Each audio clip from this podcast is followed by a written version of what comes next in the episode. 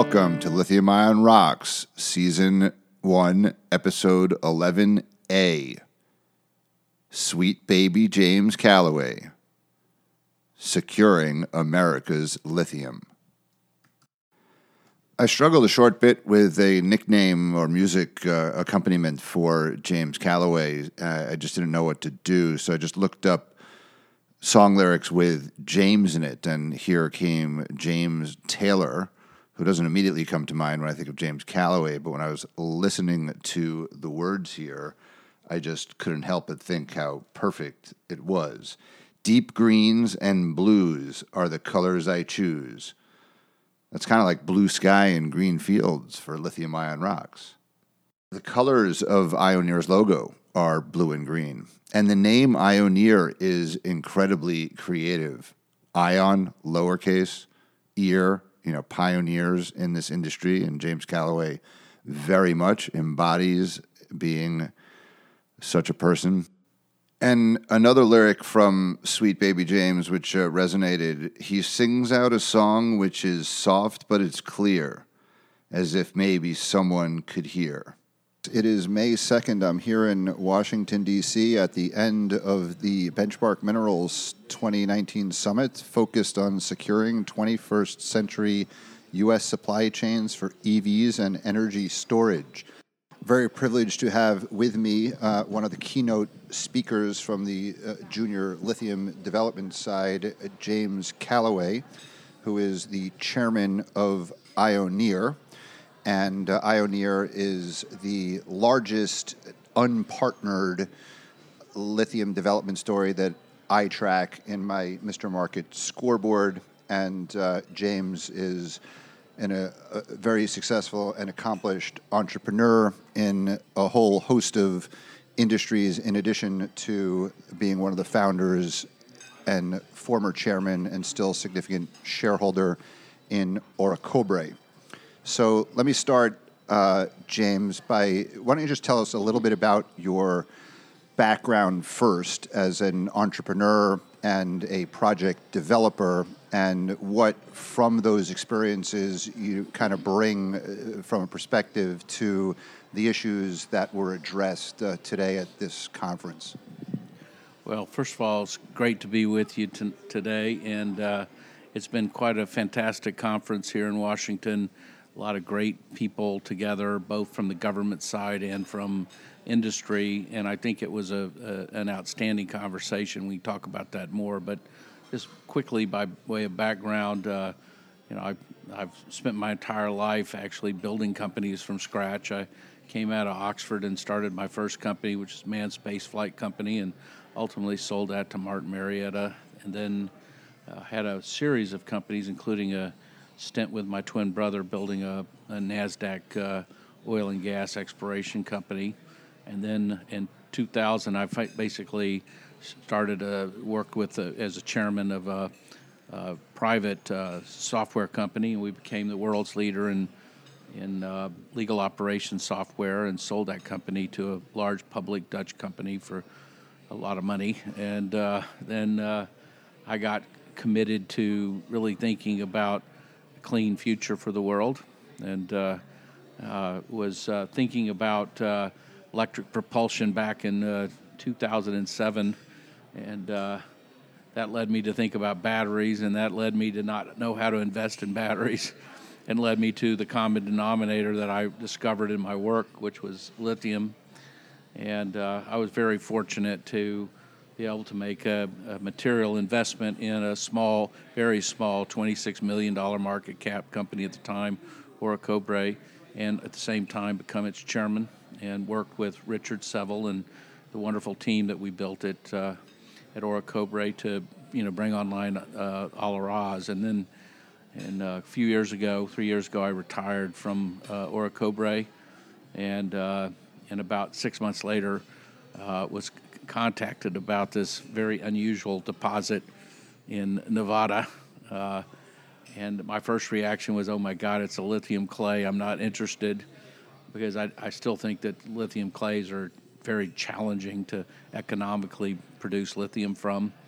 uh, but there was something different in the uh, the Ioneer deposit at Rhyolite Ridge that caught my eye, which was a deposit that there was a subsection of the overall lithium uh, section that was a borosilicate. It wasn't a clay deposit at all. It was a lithium and boron strata about 25 to 30 meters thick that covered the whole area. And my my technical experts suggested that that that that, that was fundamentally different than lithium clays, and which got my interest. And uh, after much work and asking for uh, technical reviews and, and processing test work, they convinced me that uh, that this was fundamentally important, and I made a significant investment in in Ioneer and and been the chairman now for two and a half years, building the next great lithium operation, in my opinion, in the United States.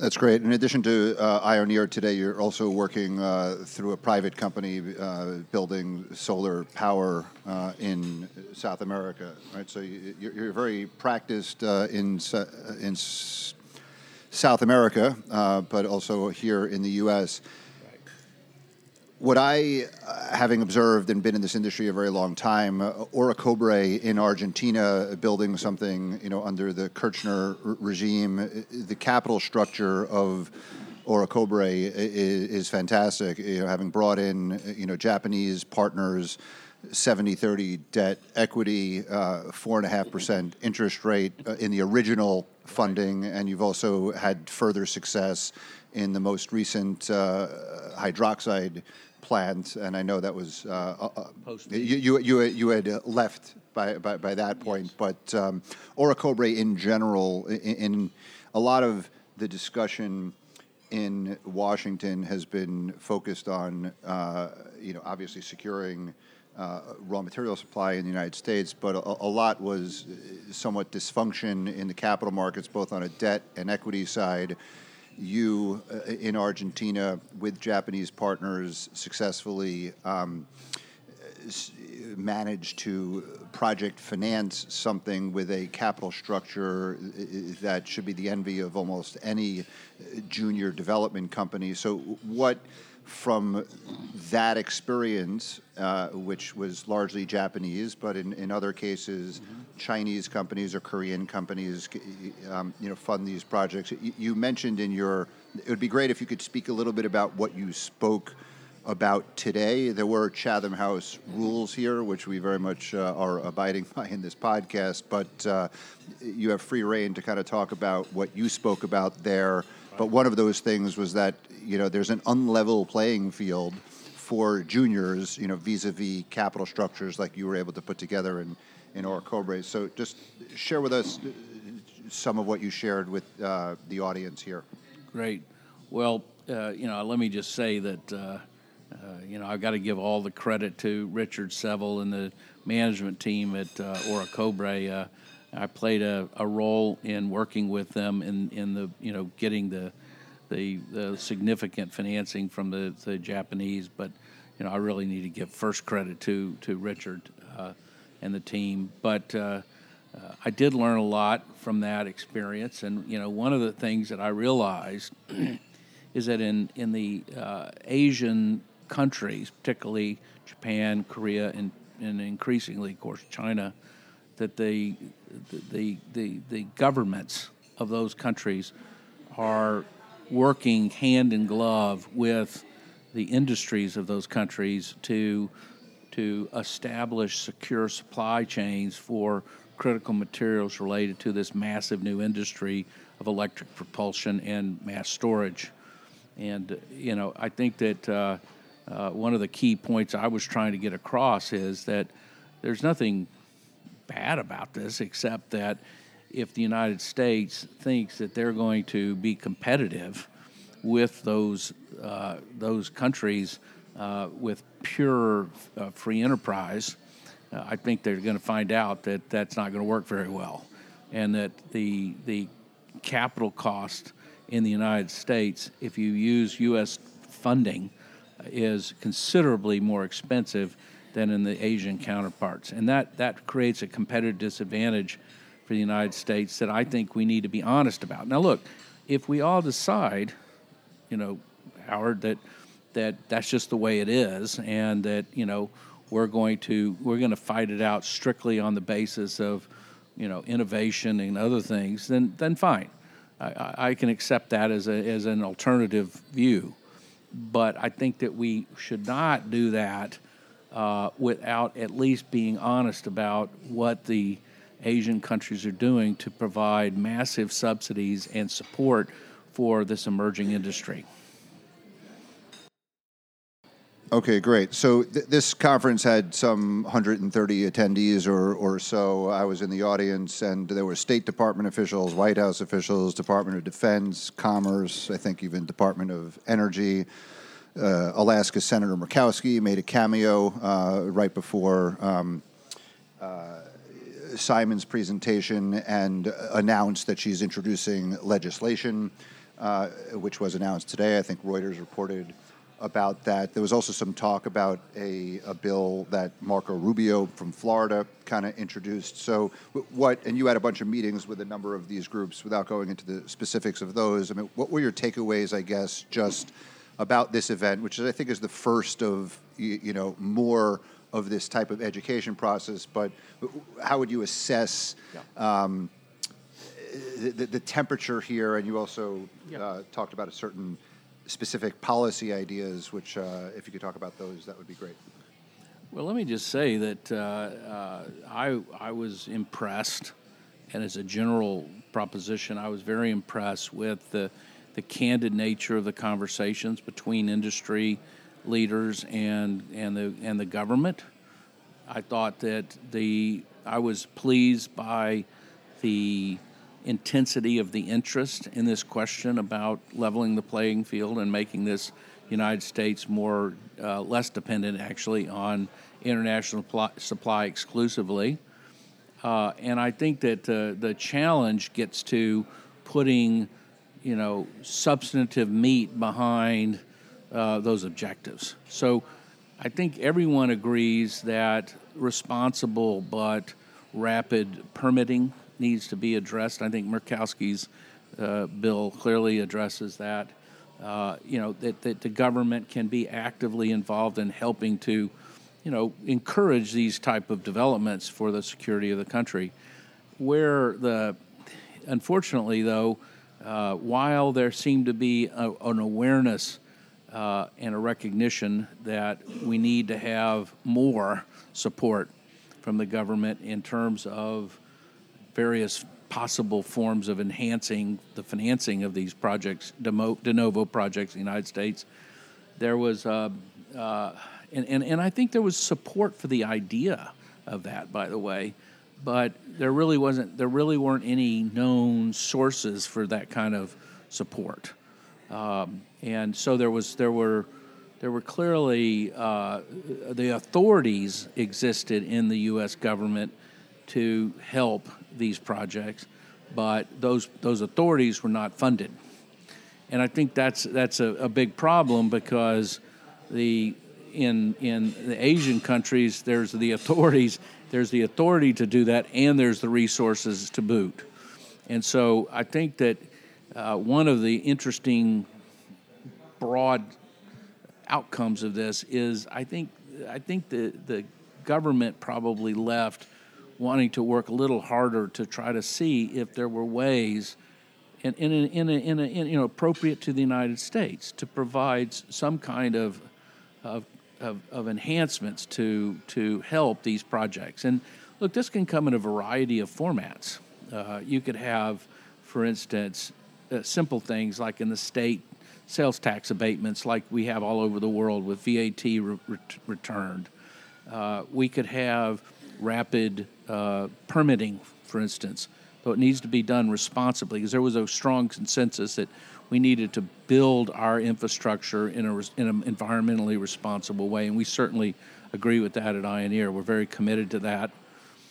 But I think that uh, you know, there, there could be a consideration, for instance, of uh, creating uh, ITC investment tax credits for U.S. projects, kind of like how they've done to stimulate the the renewable energy industry. Because these are very capital intensive projects, like renewable energy, by the way. Uh, and so that's a possibility. And then, of course, putting some teeth behind the uh, the desire to have a critical materials, uh, strengthening our critical materials, uh, and and and I think we're going to be seeing some really encouraging results coming out of the government that are at least uh, rhetorically supportive of what this is about. And the question is, is there going to be, you know, concrete substance that really helps the juniors that are really really leading the way in developing these capabilities, like the people at Piedmont and certainly at Ioneer, you know, with really quality opportunities, are they going to get substance or is it going to be mainly, you know, rhetorical support? And I, I, I don't know the answer to that question yet, but this this is the first conference where I felt like the, the issues were on the table. People were having candid and frank conversations. And I think there's a general consensus we need to do something a little bit stronger than we've been doing to help this out. I agree. I've been uh, very much a strong advocate of uh, American, you know, uh, projects and American supply. I think this is a bipartisan issue. I mean, Senator Murkowski is a Republican. Um, the Energy Committee that she's on is one of the most nonpartisan committees. Right. But Marco Rubio is a Republican. Lamar Alexander is a Republican. So they've introduced like rational, not Green New Deal type mm-hmm. legislation, but you know, it, it's it's part of the dialogue now as we're running up to the election kind of next year. But um, I think there's we're starting to get recognition, but actual policies. I looked up uh, before this conference in 2009 10 when Obama had his uh, Recovery Act that the Department of Energy did do these credit enhancements or direct loans, but they were mostly for solar, for wind, for yeah. geothermal. In some cases, you know, Fisker didn't work out or Solyndra didn't work out, but you know, Tesla got funded and it was repaid right? Sure. And uh, um, I think Nissan got funded and was repaid. Well, the majority of the the majority, vast majority of those projects that were were funded uh, or uh, were there loan guarantees, and anything, the vast majority of them did pay out, okay, and return the capital. It was just Solyndra, particularly, you know, really was a big blow.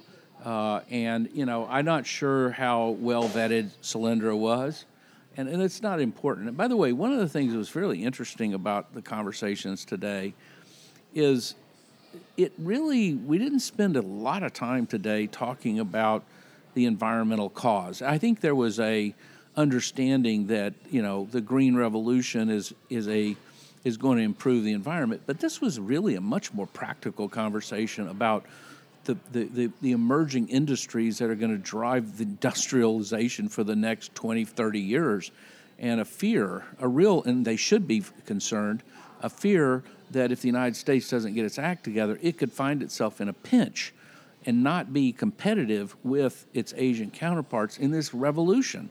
And it, it was very practical in this sense. And by the way, I think that, that, that the practical nature of it uh, is where there was common ground. That was the place where Republicans and Democrats should be able to talk to each other. We want jobs, we want high quality industries in our country. And if we're not careful here, we could find ourselves on the short end of a stick. And I think that's that. Was, if there was a theme today, it was, you know, we didn't spend a lot of time having. This wasn't a green movement conference. This was a industrial conference about these these new industries of electric propulsion, uh, renewable power, and, and mainly about electric propulsion. I mean, we had a guy talking for, you know, a long time about like uh, a fantastic conversation about uh, uh, mass transit and buses and how revolutionary electric propulsion is for buses in the United States. I mean, this this cuts across all different political perspectives, et cetera. This is about business. And, and we need to be aggressive in, in seizing this opportunity because we are the most innovative country in the world, but we are not the most innovative in terms of our overall industrial thinking. And we are getting run over, in my opinion, by the Asians because of our lack of focus on what we're doing. I've thought all along. I mean, uh, this is a "Make America Great Again" industry. I mean, if you look at Tesla and what they're doing, this is high-end manufacturing uh, in, in, America. It's good jobs, mm-hmm. and I was hopeful when uh, Elon Musk's uh, partner at PayPal, Peter Thiel, you know, was on Trump's advisory committee early on in the administration, and they were talking about an infrastructure deal at that time that, you know, have charging stations as part of a highway bill. I think there's a lot of room for common ground here, mm-hmm. uh, but politics has obviously gotten in the way. What's interesting to some degree is that. Uh, uh, you know, Trump is pro mining. You know, Obama was anti mining, right? So you, you had wind and solar, and you had subsidies for projects like that. But when it came to the raw materials in, in the Trump administration, it's kind of the other way around. But uh, like I said, I think this is an industry where with Tesla, you know, we have real, you know, leadership, industry leadership, mm-hmm. but and some obviously subsidies through the. Um, you know the, the EV, you know seventy five hundred dollar mm-hmm. you know credit, but not in an organized way that China and, and Korea and, and Japan are doing. So I think there is. I'm not a huge proponent overall of government-funded, uh, you know, activity. And I'm not even so much. I think the, the issue is really maybe on the permitting, you know. And again, I think the the credit enhancements. There's just not debt available for mining projects. Regular banks don't. Uh, they barely lend even to a, a copper project, right? So when you don't have a long history of finance, like in lithium, and you don't have a forward market, there is a, a market disconnect that uh, a government agency or can help. So this is not like venture capital that we're looking at. Like the private market could, uh, you know, could address this with just a little bit of, uh, you know, assistance. Well, these are very capital intensive projects, and these have to be project financed in one way or the other. Uh, these aren't, you know, uh, like you said, these are not, you know, let's go throw five million dollars at a at an innovative idea in a in a research lab and hope it comes out something great. These are the projects that need to be financed are high quality, high return projects in the United States, and we need to be very careful not to have a Solyndra. We need to have we need to have good screening methods. There needs to be very substantial private sector investment in all of these projects. So there's no doubt about the fact that we're not talking about the government coming in here and funding all of this. That would be a strategic error, okay? But I think where we can find more possible common ground is where the government plays a constructive role as a part of the solution with the private sector carrying the bulk of the load, but where they bring down the cost of debt financing for these critical industries that we need for this country. That's what needs to be, and that is precisely what's going on on all of our competitors around the world. So, like I said before, we can decide that we're just not going to do that. That's not our deal. Fine, but we need to understand the implications of that, and they are not good, in my opinion, for the future industries of the of the of the world, and certainly the competitive position of the United States.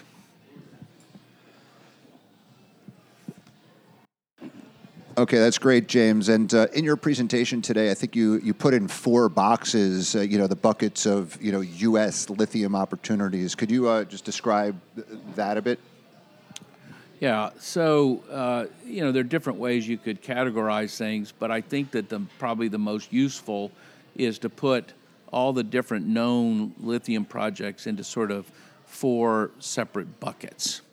So the first possible bucket is is the traditional brines. In other words, brines that have the chemistries that are similar to the ones in South America. Unfortunately for the United States, as I, I noted today, there's only one known deposit of that, and that's an extremely old and mature and really dying asset at Albemarle's Silver Peak in Nevada. It produces some somewhere between four and six thousand tons and it's many people have tried to find expansion uh, opportunities around it with no no no favorable results. And so unless we find some traditional brines through some kind of wildcatting, I think that we don't have a great opportunity in the United States with traditional brines. The second is is the spodumene, or the hard rock deposits, and you know there we have actually a much more interesting opportunity uh, in the spodumene, but it's it's really very localized. we don't have, like in Western Australia, lots and lots of different possible deposits. Really, we have right now one possibility, and that's along that shear zone that goes through the Carolinas. And it's, uh, you know, it was the first production of lithium in the world.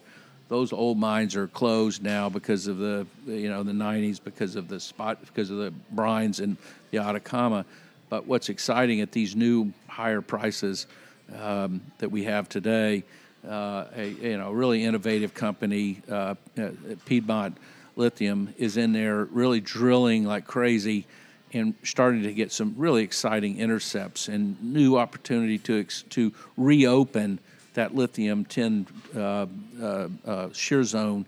and I think that that should be pursued with great vigor because it, it uses would be using completely traditional, well-known processes to convert it into lithium to lithium hydroxide. So that's a, a very encouraging bucket. The, but it's limited. There's not a lot of those possibilities, okay, in the United States. Uh, then you have what I'll call, I don't know, call it whatever you want, but I, I, think I call it today experimental brines.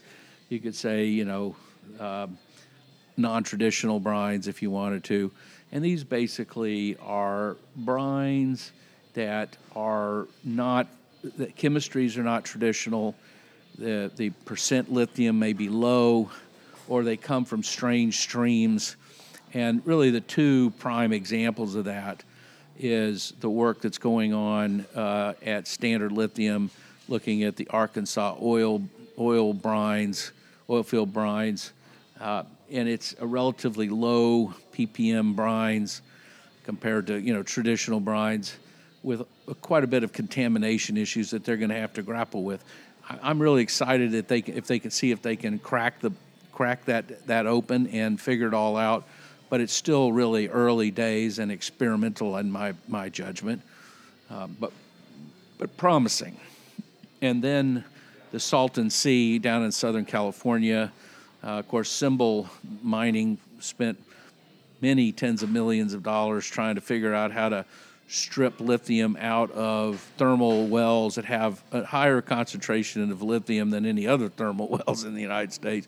And what it was basically, it would the, the thermal flows would come out, go through the heat exchangers, they would extract the energy, and then behind that they would strip out the lithium using some kind of membrane technologies, and then it would be go right back down and, and circulate like a normal thermal well. They went under. They had you know Lawrence Livermore and you know big VCs behind them, but in the end, it just didn't work, and that is, is dormant right now. And those, so that's the two good examples of sort of non-traditional brines. One clearly has not worked so far. The other one's being worked on, but but experimental, and, and we'll have to see. Uh, and then the last of the four buckets that I talked about, of course, is a little self-serving because it's with Ioneer, but uh, is what I'll call the sedimentary deposits. and the sedimentary deposits are primarily the good the two big projects in sediments are in Nevada. One in the north of Nevada, which is uh, being developed by Lithium Americas. It's called Thacker Pass, and that that operation uh, has the problem of trying to separate the lithium from clay. So it doesn't have anything that it's economic really besides the lithium coming out of the clay. Uh, and so far, a lot of money and a lot of effort's been put into that uh, by their predecessor, could not find an economic pathway. Uh, Lithium Americas merged with that company and has been developing what they claim to be uh, a viable um, path to process that using learnings from the phosphate industry. This is what they're saying from the phosphate industry and support and help from their partner, uh, uh, it, which is Ganfeng Lithium, big major Chinese player. And what they're saying is that they've solved that problem through those learnings and have a an economic path to process lithium from clays. Now, at, at this in the second important sedimentary deposit, which is at similar development stage is, is theirs, uh, is Ioneer's Rhyolite Ridge, which is my focus. And we, we like them, at Thacker Pass have a massive amount of lithium in clay, about 300 million tons of it, by the way. But our judgment, based on all our metallurgical work and test work that we've done so far, we do not think that at this point we see a critical path to producing it economically from the clays. And so our plan in our work is to mine it because it sits on top of our key strata and put it next to the stockpile of the, you know, the overburden and hope that Lithium Americas actually demonstrates this technology which we're waiting to see. If they do, of course, we will obviously be pulling that clay out and pr- processing it if it's economic. But our focus is on a, a sediment that actually sits, it's sandwiched between clays, and it's a borosilicate called searlesite. It's very, actually, very low, and I want to emphasize, extremely low in clay content, this 20 to 30 meter thick section, but it's very high in lithium and very high in boron. And it turns out when we put that under a standard sulfuric acid leach, we have a very high recovery of both the boron and the lithium. Over 90% of what's in the rock comes out into solution. And once it's out in solution, we use standard procedures that are all very familiar to the brine world to first strip out and, and, and create very large amount of boric acid crystals, about 200,000 tons a year of boric acid crystals. This is, by the way, similar to the total Rio Tinto production, current production of, of boric acid, and about 20 to 22,000 tons of lithium carbonate. And because the boric acid is such a valuable, uh, large part of our production, and it's an industrial material that's used in you know 130 different applications, we can sell that material readily into the market and use that, that the value of that to offset the total cost. And when we do that, take that offset credit, we think that our lithium 20,000 tons is going to be able to be produced in the United States for about $2,000 a ton, which would put us at the bottom of the cost curve. So those there's some other little things going on and ideas floating around, but basically those are the opportunities we currently have in the United States. We should be pursuing the in my summary, we should be absolutely pursuing the the the the shear zone over in the Carolinas that Piedmont's working on. That's very important, and we definitely should be pursuing aggressively the development of Ioneer's uh, searlesite facilities because those are our two low low hanging fruits that that can be readily done and and executed with reasonable capital and get high returns. So to me, that's step one. Everything after that, we'll see. That sounds great. Uh, we would like to go in greater detail into the Ioneer project in, in future podcast. Um, but uh, as I said earlier, Ioneer has the largest market cap, some 180, 200 million dollars or so U.S. US um, and it has it raised uh, very important in the same way that Orocobre. Uh, I, I, was joking with James. I call him capital structure Calaway. Uh, that he put his own money, three, four million dollars, in about two and a half years ago. Became chairman, helped bring in. Um, Rio and uh, ex Shell. Uh, is that right? Or yeah, the, the ex Shell.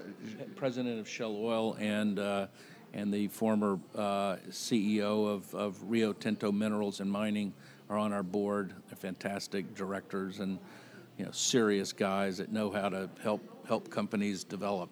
So, so a, a proven jockey, uh, keep it simple, stupid kind of insider buying and then raised uh, some 60, 70 million dollars at, um, in hindsight, it looks uh, 660 million, you know, valuation. So uh, they have a lot of money in the bank. It's important in the bear market that we are now, uh, who has cash and who doesn't, to weather uh, the vagaries of the capital markets. But um, thank you very much, James, for sharing your thoughts uh, on this important day in Washington, in which Ioneer, again, was the, the, the keynote junior lithium uh, sponsor, and um, look forward to continuing the dialogue in future. Thanks, Howard.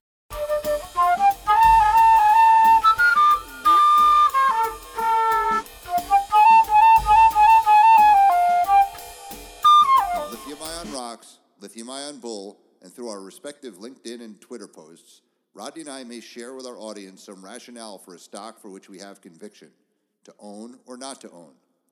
If you agree or disagree with and act on or against the rationale of anything said or written in this or any other lithium ion rocks or lithium ion bull, that's your free choice.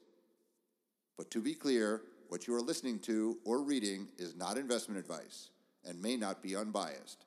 It should not be construed as an investment recommendation to buy or sell any security. Rodney and I are not registered investment advisors nor broker dealers. Please visit libull.com for further disclaimers.